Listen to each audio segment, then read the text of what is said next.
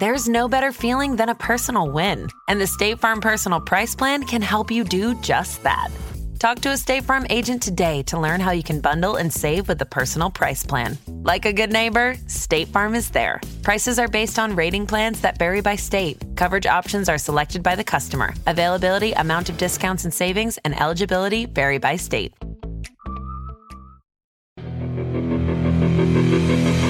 Hello and welcome to the Bike Radar podcast, brought to you from the team behind Cycling Plus, MBUK, and BikeRadar.com.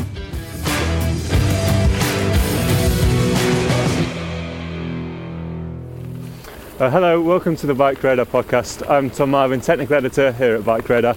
Uh, and on today's podcast, we're doing something slightly different. Um, I don't know if you can hear the wind uh, in the mic, but I am actually out and about on a bike. Um, and today I'm riding around the Forest of Dean with Fergus from Countryfile magazine.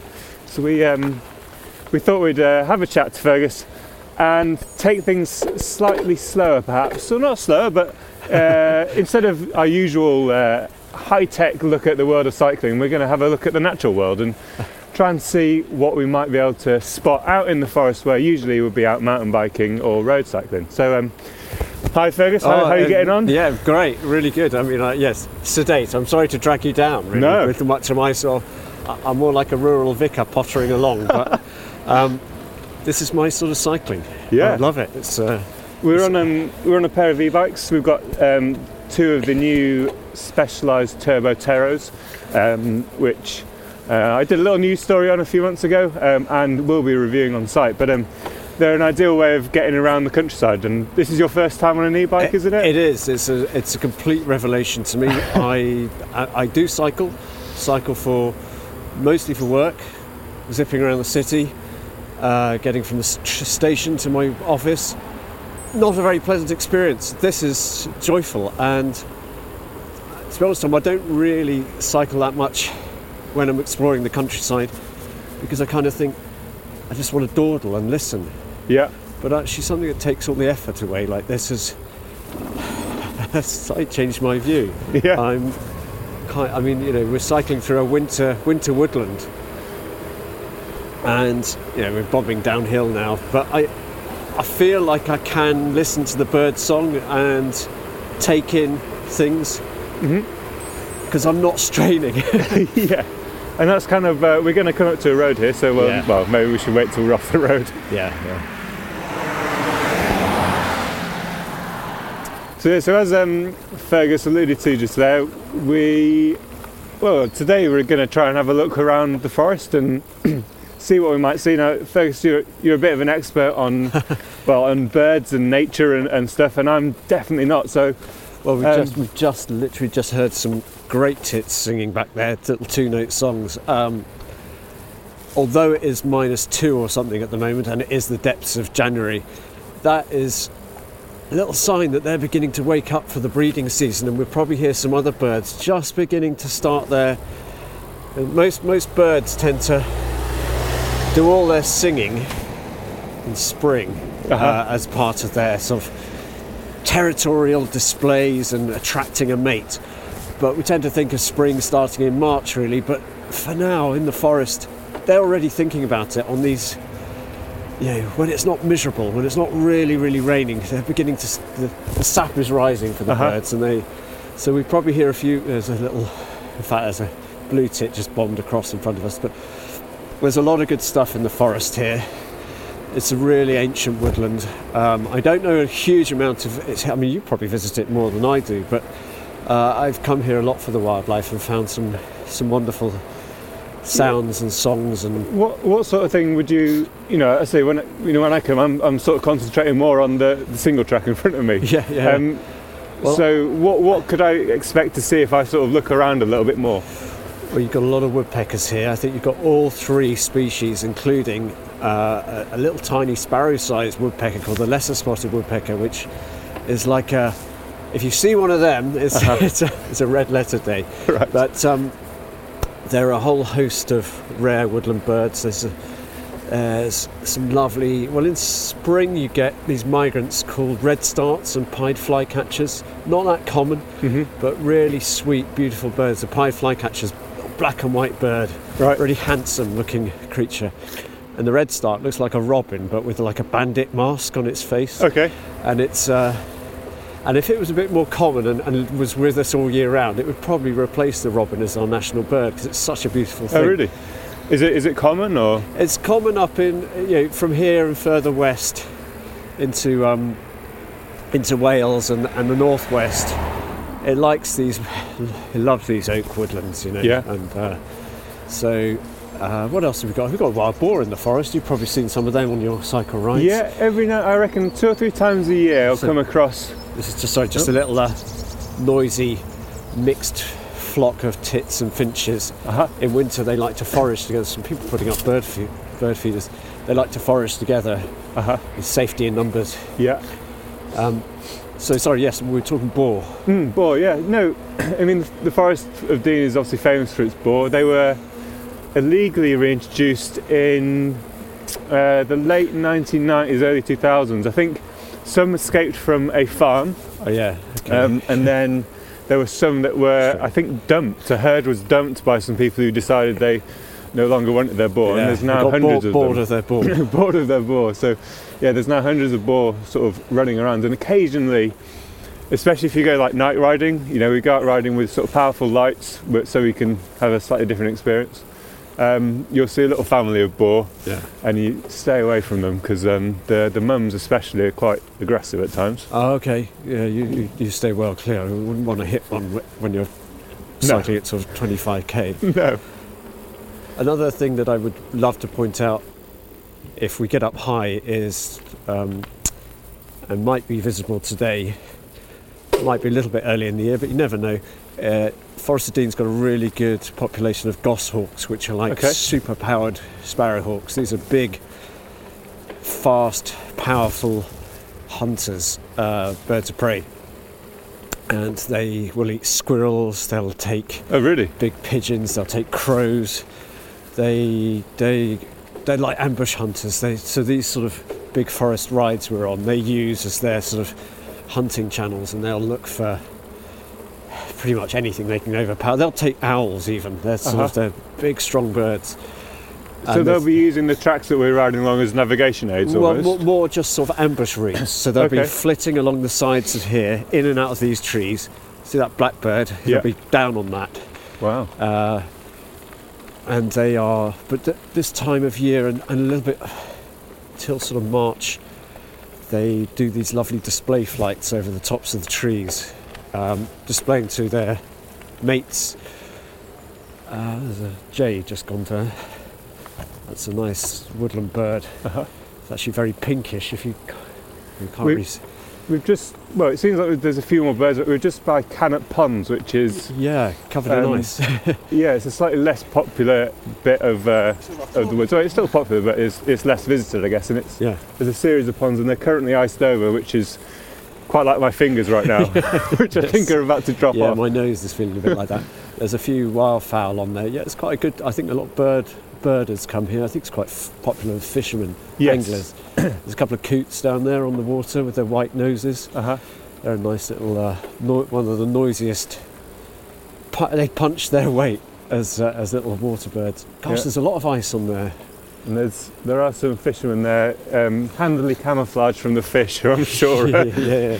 in their dark greens Yeah. and brown clothing. I don't know what you go for this time of year. I think deep winter is pike fishing time, Yeah. maybe. So there might be some pike in there that they. The lake is properly frozen as Yeah, well. yeah. This is incredible. So I know Cannop Ponds. There's um, a stone uh, mason here. Yes, Um, quarry. Yeah, yeah. There's a lot of industry, sort of historically, in the Forest of Dean. Uh, iron and steelworks and charcoal and and coal. There's actually a little coal mine over there that we'll pass later on.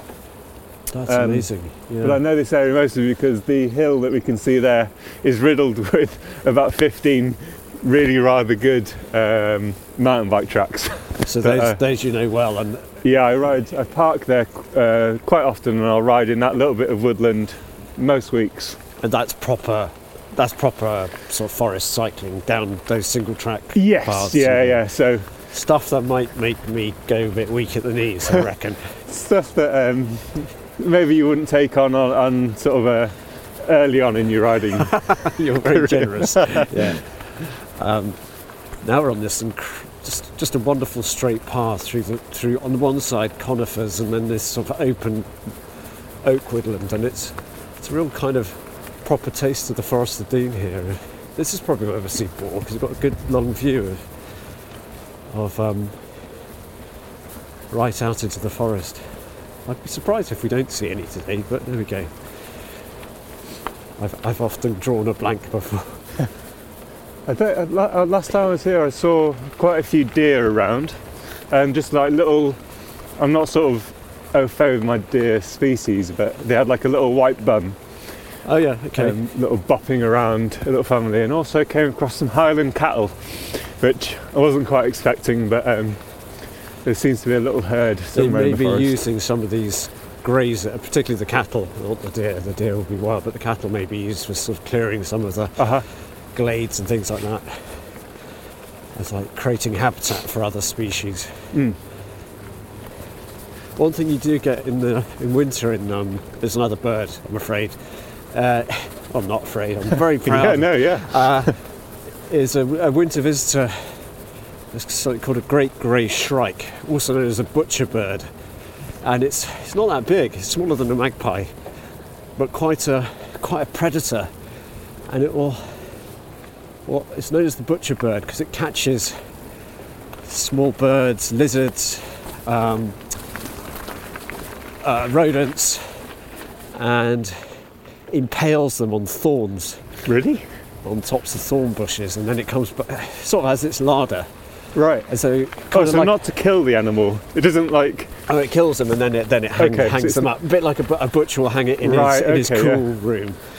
Yeah, uh, the carcasses of animals. So the the great grey shrike does that, and it, they tend to hang around the big open glades where they can see lots of you know see lots of activity, and then they dart down. I've I've I've been here watching a bit of a, a warmer day in spring, to be to be fair, watching one catch about 50 lizards Wow. and just Hang them out to the- dry. yeah, just hanging them up. I mean, I didn't see. He ate most of them actually. It's amazing how many they can put away. Yeah. Small bird.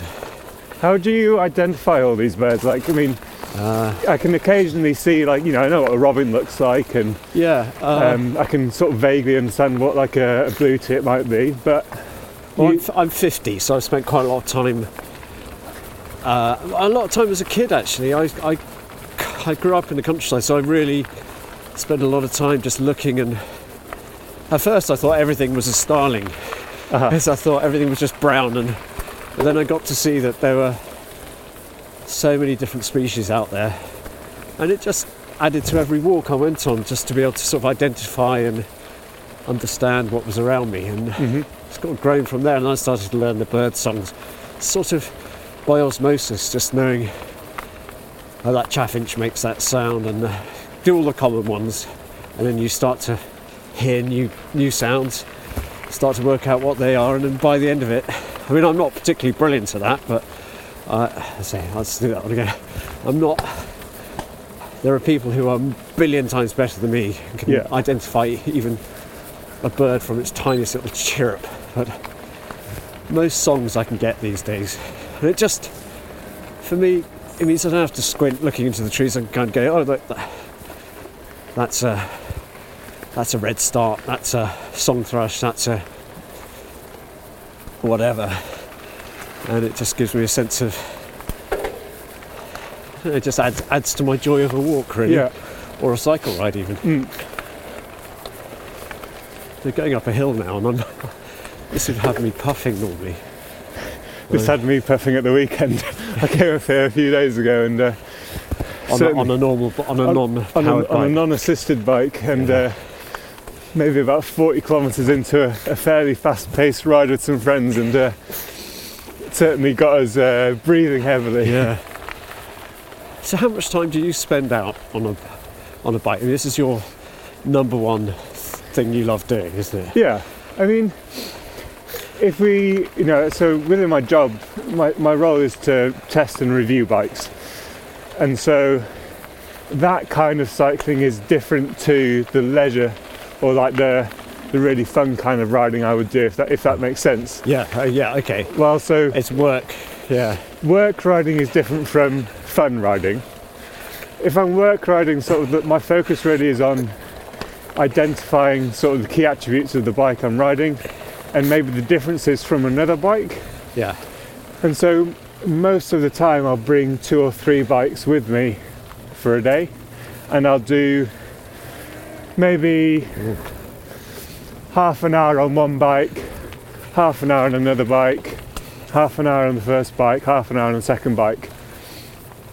Because that sort of back to back testing is where you really start to identify the key differences and you learn more doing it like that rather than just you know, you could ride a bike for a thousand miles, and unless you've got context against other bikes, you're Yeah. not really going to learn much.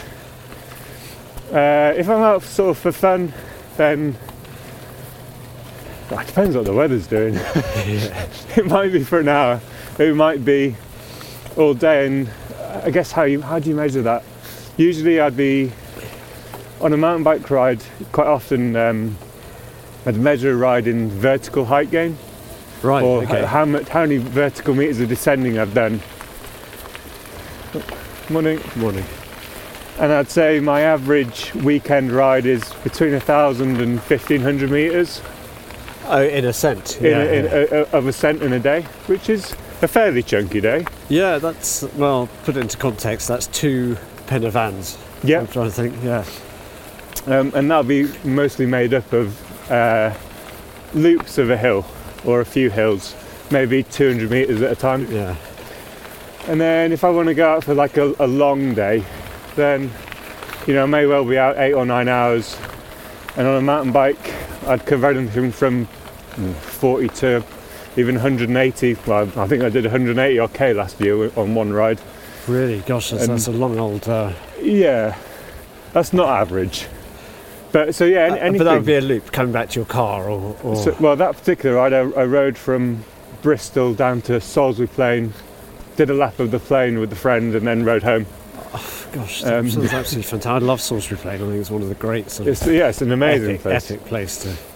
What a great way to explore it as well, because it is a big area. And uh, what you said earlier about range, uh, I'm sometimes I get a bit frustrated. I mean, I love walking, but I dawdle because I get distracted, Yeah. and then I find that I haven't managed to get anywhere, hmm and I've not reached my points of interest that I really wanted to. But with a bike like this, even an old asthmatic giffer like me can uh, can get around. That's yeah, Yeah, it makes like we're, we're heading up towards um, New Fancy Hill. New Fancy View. New Fancy View. Sorry, yeah. Well, I know New Fancy View. Yeah. Well, this this is where we might get our goshawks yes. if we if we if we if we're going to see them anywhere. This is it. Hello. So um, this is well, this is New Fancy View. You've obviously cycled up here before. It's Only by accident. but Right, yes. Yeah, yeah, okay. yeah. Uh, normally this is full of bird birders, but we're probably at slightly the wrong time of year. For there's a linnet going over actually at the moment. That, that bird over there. Oh yeah. So what's that? That's that's looks a small finch. Okay. and that is a bird of sort of farmland really. Mhm. But it will be it'll you know be found around the sort of scrubby edges. Not a very common bird these days. It Used to be super common. It Used to be millions and millions of them. There's probably low millions now in Britain. Uh-huh. But, uh, which sounds like a lot, but compared to tens, if not hundreds of millions, it's but nice little bird. So yeah, a long time since I've been here. Uh, this is the watch point for goshawks. So we're looking.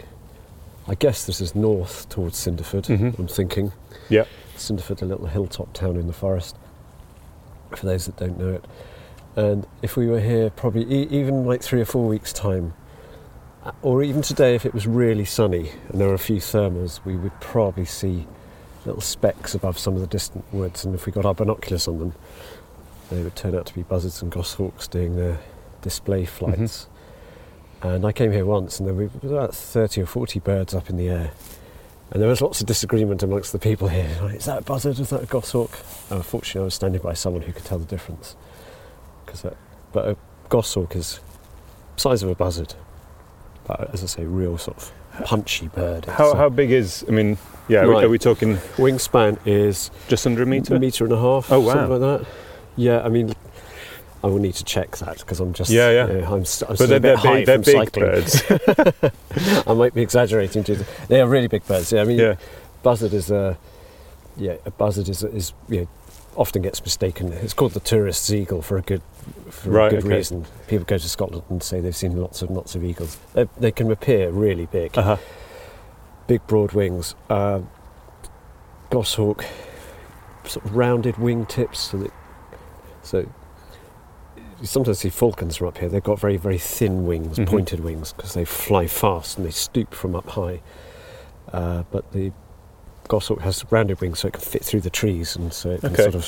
It's basically the only time you really see it soaring is when it's doing its display flights and kind of going, "Look at me, Uh-huh.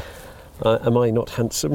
you want to settle down with me, sort of thing." Is, and they uh, and they'll go and nest in some of these tall trees deep in the deep in the forest. Some of these conifer stands that we can see will have a nice big tree in the middle that Mhm. they'll they'll nest, and they'll spend the rest of the year. You do see them. I mean, I, I lived in a coroner conifer for, in a house in a conifer forest for a while, and I saw goshawks quite regularly. But you see the remains of their prey, squirrels, and uh, wood pigeons and crows and all sorts of things. So, uh, really impressive bird, Mhm. and uh, but I don't think we're going to see one today. What else sort of can we can we see the, if we sort of look at the sort of the trees and the landscape? Yeah. What what kind of things would you be looking at sort of as, as points of interest in, in what we can see here? There's obviously there's pine forests, there's Yeah. some deciduous, there's some stuff that's been forested, there's cinderford Yeah. down there. So Like this stuff here has been recently cut down here, where you can see there's a big gap between uh, between stands of conifers. Uh-huh. That's growing back with what looks like birch, which is a deciduous tree. Drops its leaves in winter, you can see, but it's the fastest colonizer for some of those clear felled areas. There's a big clear fell Mm. up on the up on the hill there. That will fill in really quickly. In fact, the bit beside it is filled in really Yeah. quickly with. I think it's birch. It may be. Yeah, yeah, it's birch that's just sort of swept in there. It's the first tree to, to make it in, and eventually the oaks will come in. Okay. Long after we're dead, it'll be a beautiful deciduous woodland again. right, But, uh, because the the coniferous stuff isn't particularly natural around here. it's planted. It's quite square blocks here, Hmm. and it's you know Forest of Dean. As you can see, if it, it's from horizon to horizon. It's a very impressive woodland, but it is a lot of it is managed for forestry. Hmm. and always has been. In fact, I think a lot of it was planted or managed in ancient times for shipbuilding. Yes, uh, I think. I mean, I, think I the don't know enough about the history here. the Tudors did. They used a lot of forest from here for their ships, and they were Mm. built sort of down towards Lydney and up to Uh, Gloucester and stuff on, on the on the Severn. It's a shipbuilding, so you had you had your big forest, and you could. Uh, you Yeah, and obviously they used you know the charcoal for the iron and smelting Yeah. and, and, and stuff like that as well. And my I did a, a course at university on the management of Scotland's environment. We did a little bit on the Forestry Commission. Obviously, it was set up sort of post World War One. I. think pre World War One, there was a lot of forestry used for shipbuilding and for all that sort of stuff. And they felt that if there was going to be another war, they would need lots of um, fast-grown timber. Um, obviously, so that's why I guess the, the FC sort of came into existence was to provide that for what eventually became World War Two. But they ended up using metal, didn't they, for, for their ships? So, yeah. Yes, it's oh, that's interesting. I mean, that, and a lot of these forestry blocks are remnants of all that kind of Mm. surge of planting, and I think it's the FC's interesting. The, the, the obviously, the FC's had to change its tack a little bit in, in more recent years. A, a lot of the cycling centres, or trail centres as they're called in mountain biking, are in Forestry Commission places. Obviously, it's, it's, the- it's, you know, it's publicly owned. You know, they have to diversify where they're getting their money from, and they're using a lot of these pine forests for mountain bike trails because I guess they're a lot of them aren't particularly diverse in a, in a natural sort of sense. You know, there's rarely a trail centre on an SSSI, for example. Yeah, yeah. I, that's really that's. There's a lot of things you touched on there, which I think are r- really interesting. Like, Forestry Commission is very open to visitors and Mm. kind of has a real responsibility, or it feel it feels its responsibility to welcome walkers, cyclists, and others who Mhm. know, might come in and. Um, conifers is so much controversy. I know people who say oh, who love conifers Mhm. and will defend them to the and say they have a real place. I think they've got an interesting atmosphere. There are some really interesting species that live in conifer woods, particularly sort of fungi. If you want to Uh-huh. chase around birds in the treetop, there's. But give me a nice deciduous woodland. I think you're going to take me to Nag's Head, aren't you? Which Yeah. is a proper old uh, Proper ancient forest. ancient sort of. forest, yeah. So there's pockets of ancient forest in the whole of the Forest of Dean, and, and that's where we'll see if if we're going to see anything today Mhm. uh, beyond you know, the little birds that we've seen. It'll be in Nag's Head. And when, when we talk about these ancient forests, are they predominantly deciduous, like oaks and things yeah, like that? Yeah, it'll be it, that's sort of. I mean, we don't really have a lot of native conifer trees apart from the Scots pine Mhm. um, and juniper and yew and that sort of thing. There's there's not a lot of juniper is our, our favourite word. Um, Tony Juniper, the great. Uh, we won't. We'll cut that bit out. um, yeah, so we don't have. Yeah, a lot of this, is, you know, Sitka spruce or uh, Douglas fir, or uh, all stuff from North America or Scandinavia. So it's not really. It, it doesn't have that ancient. Mhm. I, I guess it's that, that harmonious relationship with the native wildlife. There are lots of things that will, thrive in conifer woodlands, um, and red squirrels do well in not not around here, but in other parts of Britain in conifers. Uh, goldcrests, goshawks, lots of things love it, but that that like millennia year, millions of years of evolution. We'll go to deciduous woodland and Mhm. to see a lot, all the kind of from tiny, tiny, tiny little invertebrates to to the to the deer. It's it's it's a much bigger suite of creatures and Yeah. int- interest. Uh, For, for my, if I want a moody walk in dark woodlands, Uh-huh. I'll go to a conifer woodland. Right. I don't often want a moody walk in dark woodlands. I want to be full of, I want to be filled with life and joy. Yeah. So, um, but please do write in if you disagree. Editor at countryfile.com. happy to, uh, happy to argue that one. Totally. there is something interesting here. This fluffy white thing on the um, on the tops of this, these sort of scrubby, thorny bushes Mhm. is uh, the seed heads of a cl- wild clematis, but it's known as Old Man's Beard or Traveller's Joy Uh-huh. because it was always a sort of a sign that you were reaching civilization or after a long tr- long journey that this would be growing along the hedgerows of a village coming up uh, that you're coming up to. That's a bullfinch down there. That little high pitched Uh-huh. Red-breasted bird, very very beautiful bird. But uh, pretty sure that's a bullfinch. Oh, Um, Why would this stuff be near villages though? Why would I it not be in the middle of nowhere? Is it because there's hedgerows there? just or? the way that yeah, because they were they were um, part of the. I think they were woodbine. There's something about it that was used by uh, sort of medieval Mhm. folk. Um, so yeah, rather like nettles, they're a sign of sort of human habitation. Mm-hmm. And but I like I like old man's beard better. And is it are these rose hips? Yeah, little red red berries? berries. Yeah, little, little, little berries. Looks Yeah. like it's been heavily plundered by the birds here, so there's not, Uh-huh. not many of them left. But Is that a positive sign that Yeah, they're, they're being eaten because Yeah. of the birds around? good, good, good, good winter forage for the birds. Mhm.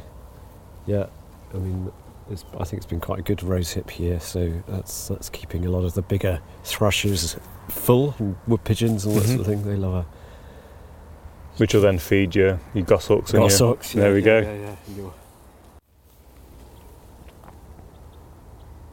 It's a hawfinch, I think. God, if that's a. Oh. I think there's a hawfinches. That's a really good bird. Yeah? I mean, we're seeing it. At, nah, it's just a little black silhouette, but just its song is. I, I hope we're still. I don't know if that would have picked it up on the, the Pell mic. Probably not. I need to check that when I get home, but that, that's a. It's a big orange finch. About I mean, there's lots of finches here, about that big, and it's got a bill. It's got like the strongest jaw muscles of any bird, I think. Oh, wow. So for its small bill can can crush these like cherry stones or It would get through your finger then? it would do a nasty Really? nasty bit of work. Yeah, Huh. a bit like pliers. Yeah. And um, yeah, so basically its head is like that and then its bill just comes straight out. So Right, unlike okay, a yeah. bird normally it's like bills here, it's just like sort of Straight from the top of the forehead Yeah. down to the and chin. it's all bill. Yeah. Beautiful bird, but really rare, really rare. And there's there's just a small population here, but they are seen from here Mm. quite often. So Is it true that's that probably me hoping more than anything, but it, it sounds unlike anything else. Yeah. I think that's probably the only other bird it can be. is it true that robins are little bastards? Yeah. yes. Wow. yeah, well, they can. They're pretty brutal to each other. Yeah, yeah. yeah. They can fight to the death occasionally. Wow. Yeah, uh, they get a bit sort of get a bit testy. Bit, a bit, yeah, a bit aggro. They're very territorial. Yeah, Hmm. little bastards. Small bird Yeah, syndrome. yeah. Yeah. So this is a super steep hill, which I'm quite nervous about going down. But you just got to go. Oh my goodness. Yeah, that was quite um.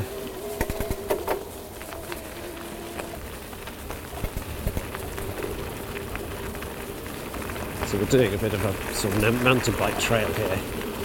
I'm flying behind Tom, uh, who is flying more confidently.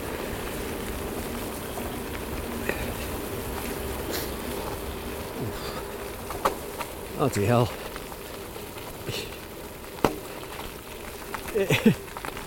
It's easy to it's, it's easy to get carried away. I can see why you like flying downhill on. Uh, so that was a really good demonstration of just the, the simple power of these things. And uh, I was interested in what you were saying that the, the motor of Jack's bike comes is, is the windscreen wiper motor from a from a vehicle from a Yeah. HGV.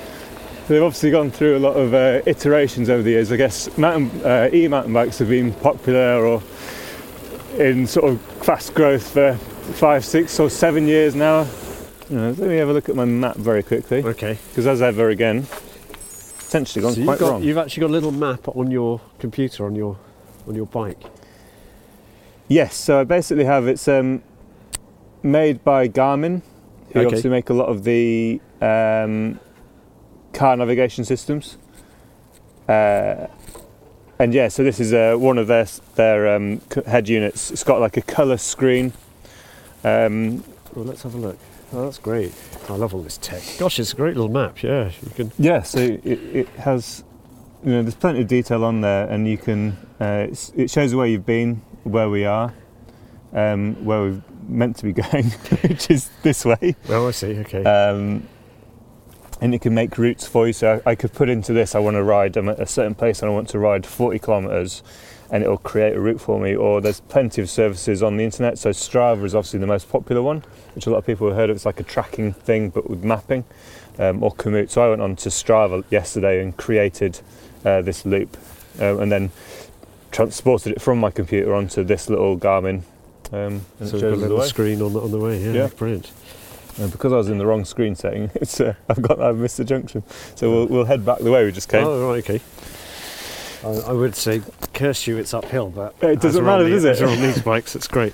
I mean, you know, again, I've, from an ex, sort of an exploring point of view, e-bikes. You know, I say you can do a lot of laps of the hill in a compressed Yeah. amount of time. But also, you know, if you're new to an area, often on a, a human-powered bike, if you take a wrong turning up a hill and you find that there's nothing there, it's a real pain because Yeah. you just expended a lot of energy going somewhere which isn't very interesting. Whereas with an e-bike, well, you might not have expended all that energy, so you Yeah. can. They're a great way to explore like a new riding area. So you put panniers on this these bikes, and then you can sort of put in a put, put a picnic. I mean, there's Oh. me thinking of the sort of lazy man. Yeah, no, totally. This the so these uh, the turbo uh, Tero that we're on. So this is part of Specialized's kind of in between range. So they have like very dedicated um, super tech high performance mountain bikes. Yeah. Um, they have um, like town bikes, and the Tero is part of like this in between range. So it's got your knobbly tyres, um, but it's got a slightly more upright, comfortable geometry. Yeah. So the shape of the bike puts you in a an upright position that isn't particularly aggressive. It's easier on your back. You can have your head up high. You can look around. Yeah. Um, we've got suspension forks at the front, so if you hit like a, a rock in a trail, it's not going to jar, be too jarring. Um, and I'd say those the tyres are probably about 2.3 inches wide, um, and they can be run at fairly low pressures, which really helps smooth the ride. But these ones do have um, all the mounting points at the back of the frame uh, to attach a pannier rack to them if you want, So, and mud guards as well. yeah. So these are really like an ideal kind of bike for, you know, this is what they're built for. Going out to the countryside, taking on some dirt roads, maybe some little narrow tracks if you want as well. yeah, it Um, feels, feels, feels yeah, we're like gonna it could tackle anything. Yeah. Just right here, oh, okay. So more of a grassy track here. This is interesting.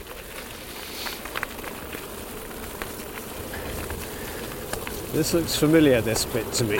Oh, yeah? I, I think this is um, those butcher birds that I was talking about. This is the sort of territory they like. Uh huh. Uh, there will be some around. It's just the shrikes. The, the, the, the best thing to do if you ever really think, is there anything around? Just look for a group of people with binoculars or scopes, and they'll have found it. Yeah. Oh, the, the, the territory either side of this lane, this track, is completely. It's like it's been ploughed by wild boar. Yeah. I was going to ask, is obviously on the to the left we've got deciduous trees. Yeah. Um, looks like fairly natural. Yeah, and on I, the th- I th- right, I think it is. on the right, we've got an area that's obviously been felled. Yeah, that looks like it's conifer. There's a bit of regrowth of conifer there as well. So I think this is, yeah, this is a sort of, this would have been a little conifer stand in the middle. There's, there's some birches coming through. Do, Looks do- like it's been cut- and felled quite a time ago. is this a, is it good for the wildlife to have this variety? Yeah, of, yeah, um, really, that's a good point. It really is good to have these open areas, and one speciality of the forest in these open areas is a very strange bird called the nightjar, which is nocturnal, as its name suggests. uh-huh. I might just hold fire saying anything Yeah. else as we go down particularly bumpy. I might get a softer saddle neck if I get a, get an Eva. you're you're very generously taking the rough the rough route there, Uh, Tom. Well, I, uh, I've got the smooth bit. I feel I feel a slight level of responsibility right now, for not just Yeah. you but Jack as well, whose Good. bike is um, Yeah, Jack's the most precious, most valuable yeah. commodity. Um, yeah, nightjars love those open spaces and they have this eerie, strange sort of electronic call called a churr, Uh-huh. which rises on a summer's evening. Really, one of the eeriest things you'll ever hear in nature, but because it's nocturnal and maybe maybe on your night rides next time you're out here on a, on a, like a June evening, Uh-huh. listen for something whirring out of the out of the um, out of the forest. It, it's extraordinary. In fact, we've we've got them in a couple of podcasts, and uh, it's it's magic really. But they like they like the glades, and there's quite a few birds that really like that, that like a bit of openness. Yeah. They dart back into the forest for safety, but the open glades tend to have a few more insects, a few more wildflowers, tend to be a bit more biodiverse. So you So- kind, of, you kind of need that mix in a forest like this.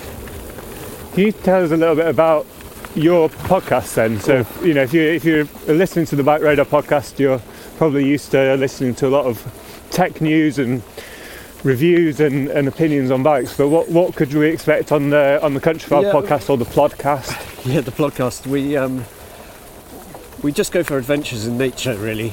Uh, trying to. I mean, my ideal podcast is a little quest, either to find some sort of magical historical site with a story and a tale attached to it, Uh-huh. or find a rare species. It might be it might be a wildflower, it might be an orchid, but generally it's something that we can pick up on and, and broadcast back to people. So Yeah. I mean, I, I we we've gone in search of nightingales, one of the most tuneful and culturally sort of more poems and more music's been written about nightingales than almost any other bird. It's Right. an amazing thing. Quite a few siskins here actually singing in the trees. Um, yeah, that would be it. It's really though an opportunity to take people out into the countryside when you can't get there. You know, Uh-huh. stuck on the train, stuck in. there's got to be, you know, if there's hundreds or thousands of people rocking up to a, forest over a weekend, riding bikes and yelping and hollering and having a good time, which is what we do, what impact, you know, what's the negative impact on nature, on birds, on animals, on trees, you know, like it, it can't all be good, right? Well, it, there is disturbance, definitely. I think in woodland it's not so bad, really. I don't. Th- I think the biggest problem is um, kind of some some of the more open grasslands where Okay. the, where the soils are really um, delicate and lots of wildflowers and insects rely on this sort of very very delicate soil structure, and you sometimes can get some bikes and other vehicles which aren't supposed to be on there can, can cause damage. But I don't think not a huge problem from yelping and and I actually think I've thought about this a lot and I think there's a greater benefit of people coming out and enjoying these places Uh huh. Oi. Uh, and um, cycling into a branch uh, and Oh, it's all right. Hello. uh, it's all right we'll go really slow it's a lovely little doggy it's all right you just yeah it's a very enthusiastic dog that was just wanting to throw himself under a uh, poor old Jack's got to deal with that um, yeah I, I think the more people who come out and enjoy these places then the more likely they are to protect them if they're ever threatened or Yeah. perhaps tell friends about it and so I didn't mean to lie. I actually read a, a news story which came out yesterday about a, a scientific sort of report, almost uh, anthropological report, and it said that they'd studied cyclists, mountain bikers, and they found that those who went out regularly did have a, more of a connection to local wildlife and environmental concerns, I guess, because instead of being cooped up in a city and not really realizing about whether it's deforestation or forest fires in the US and all this sort of stuff, that yeah. actually there was arguably more of a connection to it. So, I think that's really logical I think it makes a lot of sense and if you don't if you're out enjoying it you're going to want it to want to protect these- it and, and yeah. even if it's just using those paths it's much more fun I'm sure to, to cycle in a natural environment Yeah. than to go through a sort of concrete yeah. uh, There's a growing organisation called Trash Free Trails, which has only sprung up in the last couple of years. trash free trails Yeah, okay and, and that's there's a cargo That's, as sort of the, the name suggests. It's a very grassroots, all over the UK, um, litter picking while you're out riding, and Oh, I approve of that because I, I got to say, I, I used to live up on uh, the Blorenge Mountain in um, Brecon Beacons, and there was a really lovely, unofficial uh, mountain bike trail that just a few local people had created. But I would go around and pick up the um, energy drinks cans, yeah, which did upset me a bit because obviously they were really enjoying the, the, the place, but would leave tons of these things. And Yeah. would pick up 50 or 60 every month or so. And so that so there is a sort of recognition that that can be a problem. yeah. It feels like you know you see a lot of the, you know, the, the I guess influencers or sort of moderately famous riders on, on social media. They're often now going out and showing the pictures of the cans and Yeah, the okay. wrappers that they're picking up. That's good. I think a lot of people would be really pleased to hear that. Yeah. That's, that's possibly the only downside I've come across. And I'd say that's that's noticeably in, increased in the last 12 months, really. I think I think this is. I mean, you know, without over over egging it, I think this is probably the one thing I would save my money up for. Yeah. Th- This would change my life for the better. Oh, I'm glad to hear. I'm glad to hear it. Really. It really is a, a total revelation to me, and I think a sort of it, it would make me use the car a lot less as well, just for the little local trips out to beautiful places. Yeah, says, and now here we've just spotted a no cycling sign, so we Ah, probably okay. won't cycle through there. No, no, I think that's probably, and that will be to stop disturbance of the wildlife. Right. And, uh, and and you know there will be some flora in there that will be growing close Uh-huh. to the paths, and there'll be. Is there anything we can? There's some ferns and stuff. This is a really there's a great so there's the nursery pond here. Uh, I remember as being so there are places that how can I say this clearly without stumbling around.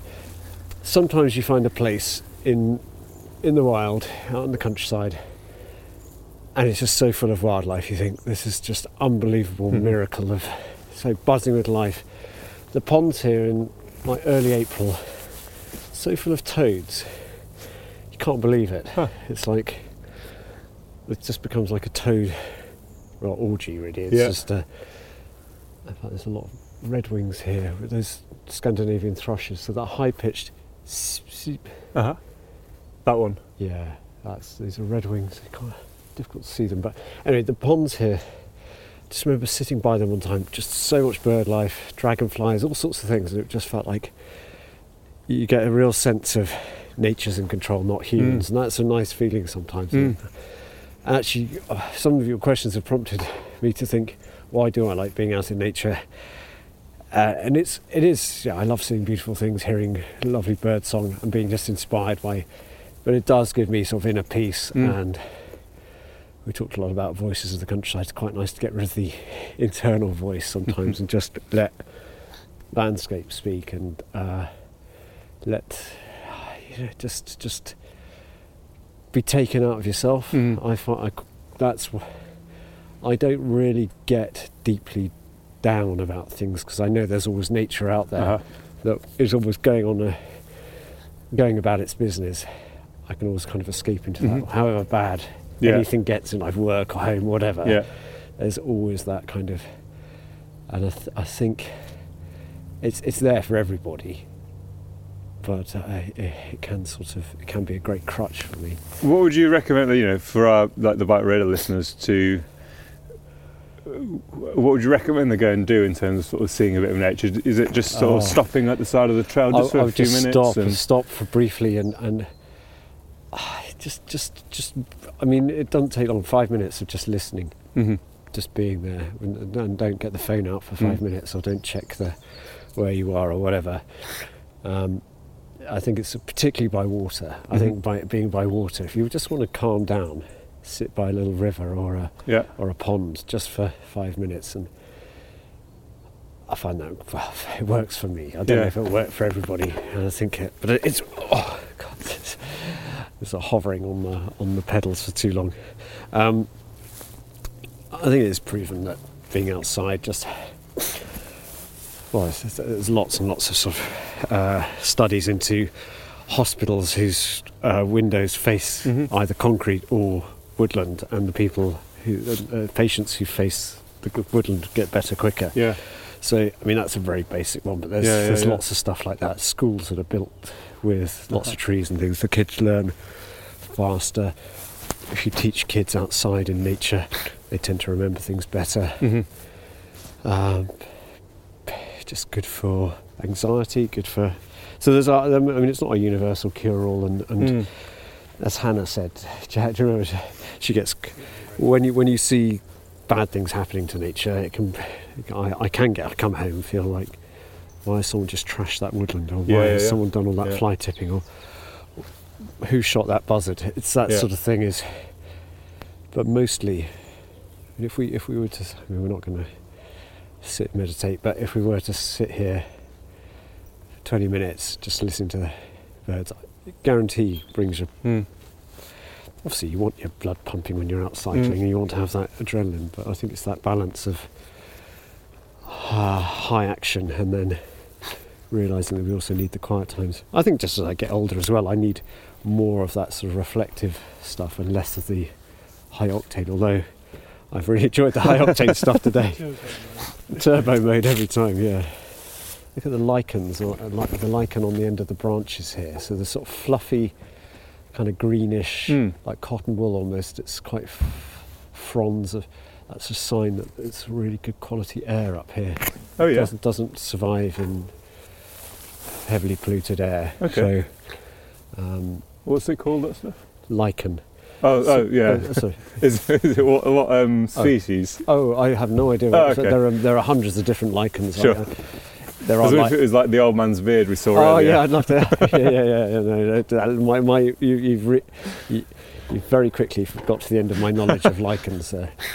Um, well, I mean, there's some that lives on live on the trunks, on the limbs of trees.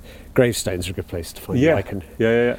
You can Uh, date quite easily gravestones with the lichen on there, right? Yeah, yeah. I think I. th- Well, your, your expertise is already better than mine.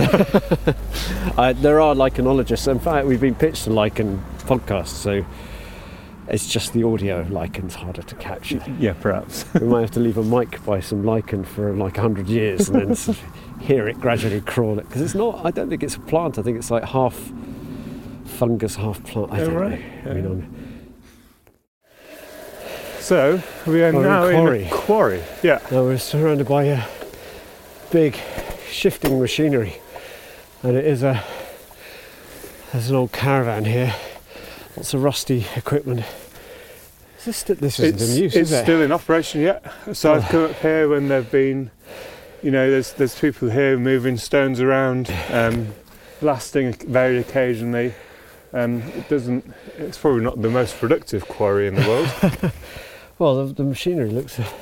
The teleporter and the uh, the cat digger don't look in the best of health. the, the three-wheel teleporter, yeah, which yeah, yeah. I did have four wheels once. Someone's propped it up and nicked it. It's uh, Yeah, no, you, you, I've seen people up here, and, and we're just above. There's a big quarry behind us, yeah. which is no longer in use. Oh yeah, yeah. Massive carved. You see the bare rock, but obviously the vegetation's growing Mm. out of the rock face. But more interesting, we, we haven't seen it, but down at the bottom of the hill is uh, a working coal mine still. And quite often we'll cycle through there and there's, you know, there'll be guys pulling out coal from underneath this hill right here still. Which is really, I think it's really, That's you just don't think, you know, this is like micro mining, or, you know, mining on a tiny scale, but Yeah. it's still obviously relevant and, and, and happening. Um, No, I have read somewhere that people have like commoners' rights in Yes, the forest, yeah. they, to, to, to be free miners or something. yeah, Uh, I don't know why you'd really volunteer to do that, or, or not volunteer, but you know, you, if you didn't have to, but perhaps there's a, yeah. a deep, visceral joy in, in bringing black gold out of the earth. Maybe Yeah. that's it. I think it's I think it's amazing that it's still happening like on such a small scale. Yeah, Yeah. this is a this is a very evocative place. It's so kind of moody. Mm. This rock face and all the splintered rock everywhere, and these great ugly machines that look as if they've just sort of they've just fallen asleep. Could come alive at any stage. yeah. What's that then? A crow? Yeah, that's a crow. Not just a kind but that nice sort of evocative uh, call of a winter's day. Lots of siskins around as well, and a, and a really ropey-looking caravan. So someone obviously, when they're, when they're working up here, probably hasn't been lived in for a while by the look of things. But Well, they have had um, larch. Is it larch dieback or the the, the, the trees? A- ash dieback Ash is dieback. the yeah. I, hopefully they wouldn't be clearing it deep in the forest. What they they tend to clear the ashes. It's a horribly sad story, but they tend to clear the ashes along roads Right. and where you know a lot of people hang out. So in Okay. more public places, mainly for, probably for insurance reasons and you know for health and safety. But deep in the forest, I hope they leave the ashes to come to the end of their lives because they can provide still amazing habitats for you know, woodpeckers for a start, but all sorts of invertebrates, all sorts of creatures Uh-huh. feed on dead wood. So if they get rid of all the ashes, you're like instantly taking out a massive amount of right. okay. special habitat. So they take out the ones by the people to prevent it from spreading. But if it, if Well, no, not from spreading, more to prevent it from because because as they're dying, they're dropping limbs and can be Ah, a danger. Okay. Yeah, so more the problem is they can't stop it spreading now, it's too late. Right. There was never a way of stopping it spreading. Uh, we just don't have the technology or understanding, or, maybe it's impossible to stop airborne kind of fungal infections. Right. So Okay. that's what it is, really. So the ride and the bikes isn't necessarily the most comfortable today because because it's so cold. I thought the last thing we're going to want today is some punctures. So I've put extra air in the tyres. So getting bumped around a bit. Normally it'd be a little bit more comfortable than it is today. Oh, really? Okay. You're t- telling us now at the end of the. Yeah, I just felt I did actually buy some tyre levers in the shop before we left, just to make sure that if we did get a puncture, we'd be all right. But Yeah. it's the last thing we want. I guess it's sort of easy to forget that like this is commercial forestry, a lot of this, and Yeah. So it's still a worked landscape. yeah. within you know within sort of like cycling culture or mountain bike culture, you know, there's a lot of these commercial forests have trails in them, like these ones. And you know, when the foresters come along and, and chop the trees because they're of that age, people say, "Oh, you know, it's not fair. Why they're doing it here and all this sort of stuff." And I guess Yeah. you have to remember that they're here for commercial reasons first, Yeah. yeah. and there is a time that they need to be cut. But Yes, I, I think that's an important point. That actually, it's it's pretty good of them to create the trails, really. mm, Um, and I think there should be good. You kind of needs goodwill on all sides. But uh, yeah, And there's certainly, pre- you know, there's there's areas now where they're recognising even like unofficial trails. Foresters are being asked to be a bit more mindful of the tracks that have been built there.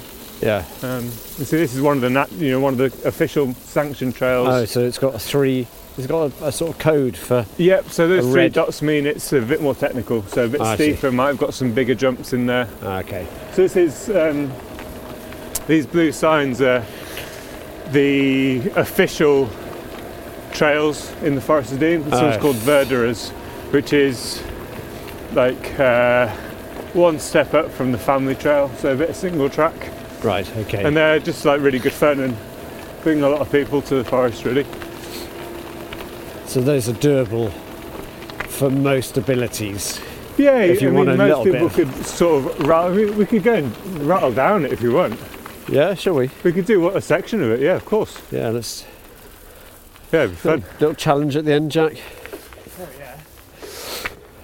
Oh, this is fun. Yeah, this is great.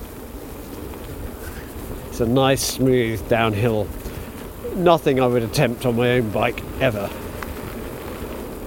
It's this is wonderful. This is not too difficult or dangerous. There's a big bank turn coming up, so you go up onto it, and then it flings you down, up and around,